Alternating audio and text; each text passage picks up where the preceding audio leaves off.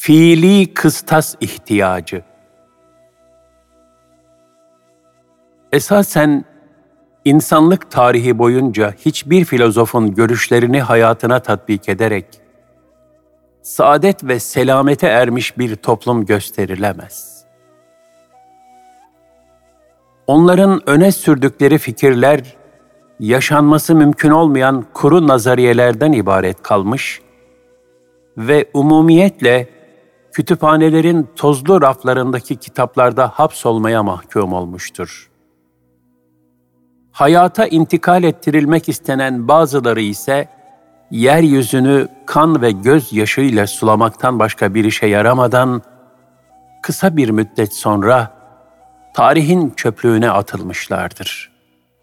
Mesela Aristo, ahlak felsefesinin bir takım kanun ve kaidelerinin temelini atmış olmasına rağmen, onun felsefesine inanıp hayatına tatbik ederek saadete kavuşmuş tek bir kişi göremeyiz. Eflatun'un Cumhuriyet adlı ütopyası da hayali bir devlet tasavvurundan öteye geçememiştir. Yine İslam aleminde yetişmiş olmasına rağmen felsefeye ağırlık vermiş olan Farabi'nin hayalinde canlandırdığı güzel şehir ve ideal topluma dair fikirlerini ihtiva eden El Medinetül Fadıla, Faziletler Şehri adlı en mühim eseri de hiçbir tatbik imkanı bulamamıştır. Çünkü bunlar yaşanarak yazılmış gerçekler olmadığı gibi kaleme alındıktan sonra da yaşanabilecek özelliklere sahip olamamıştır. Bunun batıdaki en tipik misali olan Nietzsche, bir süperhuman yani ideal insan tasavvuru yapmıştır. Lakin onun böyle bir insan için tasvir ettiği meziyetler, numune-i imtisal yani emsal alınacak örnek şahsiyetlerden ve hayata tatbik imkanından mahrum bir nazariyeden, teoriden ibaret kalmıştır. Halbuki İslam, peygamberlerin örnek hayatı gibi fiili kıstaslara ve davranış mükemmelliğinin müşahhas ölçülerine sahip ideal bir sistemdir. Hak batıl, doğru yanlış, güzel çirkin gibi vasıflar adeta birer etiket gibidir. Bunları istediğiniz tavır hakkında kullanabilirsiniz. Lakin bu etiketlerin ameli, fiili misallerle desteklenmedikçe yanlış tavırlar hakkında kullanılma ihtimalleri her an baki kalır. Halbuki Allah Teala Peygamber Efendimiz sallallahu aleyhi ve sellemi bir toplum içindeki en aciz fert olan yetim çocukluktan devlet reisliği ve nebilik gibi en yüksek kademeye kadar yükselterek, hayatın her türlü tezahürü hakkında ondan sadır olan mükemmel davranışları, beşeriyet için birer fiili kıstas, yani davranış ölçüsü ve hayat düsturu kılmıştır. Cenab-ı Hak Kur'an-ı Kerim'i de bir anda veya kısa bir sürede değil, sevgili Resulünün 23 senelik nübüvvet hayatında peyderpey inzal buyurmuştur. Her inen ahkam ayeti evvela üsve-i hasene yani emsalsiz örnek şahsiyet olan Peygamber Efendimiz sallallahu aleyhi ve sellem tarafından tatbik edilerek ümmete canlı bir şekilde şerh ve izah edilmiştir. Kur'an-ı Kerim gibi Peygamber Efendimiz sallallahu aleyhi ve sellemin davranışlarındaki bu mükemmel örnekler de birer müşahhas ölçü olmaları itibariyle muhafaza buyurulmuştur. Bu da bütün davranışlar için ameli misaller olarak ümmete lütfedilmiştir. Nietzsche'nin böyle fiili kıstasları olmadığı için onun süperhumanı ütopik bir nazariye olarak kalmaya mahkumdur insan aklının mahsulü olan hiçbir beşeri ahlak sistemi de İslam'ın sahip olduğu fiili kıstas mükemmelliğine sahip değildir. Peygamberler ve onların izinden giden hak dostu alim ve arif zatlar emsal alınarak, onların tebliğ ve telkin ettikleri hakikatlerin hayata tatbik edildiği her dönemde toplumlar huzur ve saadete ulaşmışlardır. Zira Allah Teala bütün beşeri davranışların mükemmelliği için Hazreti Peygamber sallallahu aleyhi ve sellemi bize bir numune-i imtisal olarak göstermektedir. Ayet-i kerimede buyrulur. Andolsun ki sizden Allah'a ve ahiret gününe kavuşacağını uman ve Allah'ı çok zikreden müminler için Resulullah'ta üsve-i hasene, uyulmaya layık en mükemmel bir örnek vardır. El-Ahzab 21 Nitekim cehalet ve zulümdeki şiddetleri sebebiyle insanlık seviyesi bakımından tabir caizse Hint okyanusunun dibine düşmüş olan insanlar Allah Resulü'nün tebliğ ve irşadı kadar onun örnek hal ve davranışlarından da hisse alarak insanlıkta, fazilette, ahlakta, merhamet, şefkat, hak ve adalette zirveleşmişlerdir. İslam hukukunun en mühim simalarından biri olan Karafi'nin şu sözü bu hakikatin müşahhas bir misalidir. Resulullah sallallahu aleyhi ve sellemin başka hiçbir mucizesi olmasaydı, sadece yetiştirmiş olduğu ashab-ı kiram onun peygamberliğini ispata kafi gelirdi. Zira mazhar oldukları nebevi terbiye neticesinde şirk karanlığından ve cahiliye vahşetinden kurtulan o toplum, insanlığın fazilet semasında parıldayan yıldız şahsiyetler haline gelmiştir. Onları takip eden mümin nesiller de insanlığın hala gıptayla seyrettiği muhteşem bir İslam medeniyeti inşa etmişlerdir. Fransız tarihçi ve mütefekkir Lamartine, Resulullah sallallahu aleyhi ve sellemin davasındaki muvaffakiyetinden hareketle onun ne muazzam bir dehaya sahip olduğunu şöyle ifade etmektedir. Şayet gayenin büyüklüğü, vasıtaların küçüklüğü ve neticenin azameti insan dehasının üç ölçüsü ise, modern tarihin en büyük şahsiyetlerini Hazreti Muhammed sallallahu aleyhi ve sellemle kıyaslamaya kim cesaret edebilir? O şahsiyetlerin en meşhurları ancak ordular teşkil ettiler, kanunlar çıkardılar, imparatorluklar kurdular. Fakat neticede çoğu kez gözleri önünde ufalanan maddi kuvvetler meydana getirebildiler. Halbuki o sallallahu aleyhi ve sellem sadece orduları, hukuk sistemlerini, imparatorlukları, kavimleri ve hanedanları değil, dünyanın üçte biri üzerindeki milyonlarca insanı da harekete geçirdi. Yine İngiliz yazar Thomas Carlyle şöyle demiştir. Başında taç bulunan hiçbir imparator, kendi eliyle yamadığı hırkayı giyen Hazreti Muhammed kadar sevgi ve saygı görmemiştir. Zira Fahri Kainat sallallahu aleyhi ve sellem Efendimiz kendi heva ve hevesinden konuşmuyor. İnsanlığa vahyin tercümanlığını yapıyordu. Bunun için de teyidi ilahiye mazhardı. Asr-ı saadetten sonra İslam'ın en parlak surette toplum hayatına tatbik edildiği devletlerden biri hiç şüphesiz ki Osmanlı'dır. Ecdadımız Osmanlı büyük bir sadakat, ihlas ve muhabbetle Peygamber Efendimiz sallallahu aleyhi ve sellemin izinde yürüyerek muhteşem bir medeniyet seviyesine ulaşmıştır. Nitekim batılı ütopya yazarlarından İtalyan filozof Tommaso Campanella'nın Güneş Devleti adlı eserine ecdadımız Osmanlı'nın medeniyet seviyesindeki ihtişamı ilham kaynağı teşkil etmiştir. Bu hadise de insanoğlunun hayata tatbiki mümkün olmayan beşeri felsefelerle değil, ancak hayat dini olan İslam'la huzura kavuşabileceği gerçeğinin sayısız misallerinden biridir.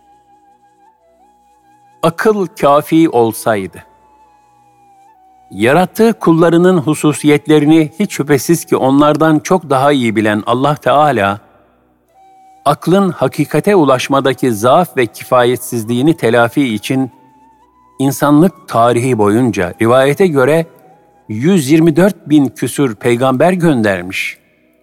Vahyettiği suhuf ve kitaplarla da insanlığı hakikate ulaştırmak için büyük yardımlarda bulunmuştur. Bu keyfiyet bile aklın hakka ve hayra yani doğruya ve gerçeğe ulaşmada tek başına kafi olmadığını göstermektedir. Akıl bu hususta yeterli bir vasıta olsaydı, Cenab-ı Hak insanlığa bunca peygamber ve kitap göndermezdi. Öte yandan hayat şartları ne olursa olsun, bütün insanlık ölüm gerçeği karşısında müşterek bir ürperti içindedir. Hayat yollarının döne dolaşa ölüm ufuklarında kayboluşu, gönülleri derinden derine sızlatmaktadır. Zihinlerde adeta zehirli bir yılan gibi çöreklenen ve kımıldadıkça insanı tedirgin kılan ölüm ve sonrasına dair meçhuller, vahyin ve peygamberlerin irşadından uzak kalanlar tarafından her devirde türlü batıl telakkilerle susturulmak, bastırılmak ve şuur altına hapsedilmek istenmiştir. İşte beşer düşüncesiyle kavranması mümkün olmayan bu istikbal düğümünü ancak vahyin sesi çözebilir.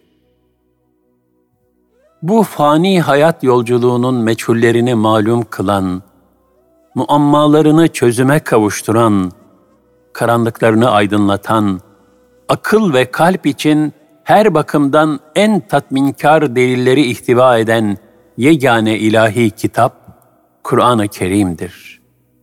Yüce Rabbimiz, bizleri pek çok ayet-i kerimede insanın yaratılışındaki hikmetleri, kainattaki harikulade nizamı ve Kur'an-ı Kerim'in bir beyan mucizesi olduğunu düşünmeye davet etmektedir.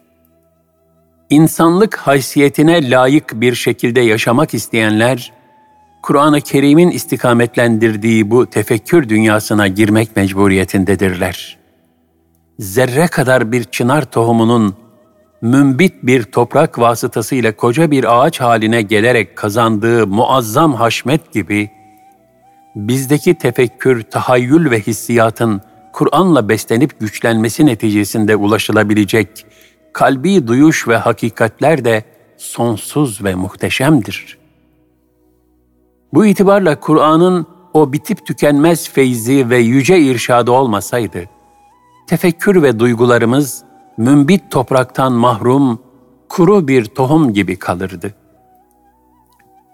Dolayısıyla bizler için Kur'an-ı Kerim sayesinde gerçekleşen ilahi ikramın yüceliğini ve azametini idrak etmekten daha büyük bir nimet olamaz. Hakikaten toplumlar, kütüphanelerin tozlu raflarında kalmış olan kara kaplı felsefe kitaplarının üzerine abanmış bilgiçlerin fikirleriyle selamete kavuşamaz.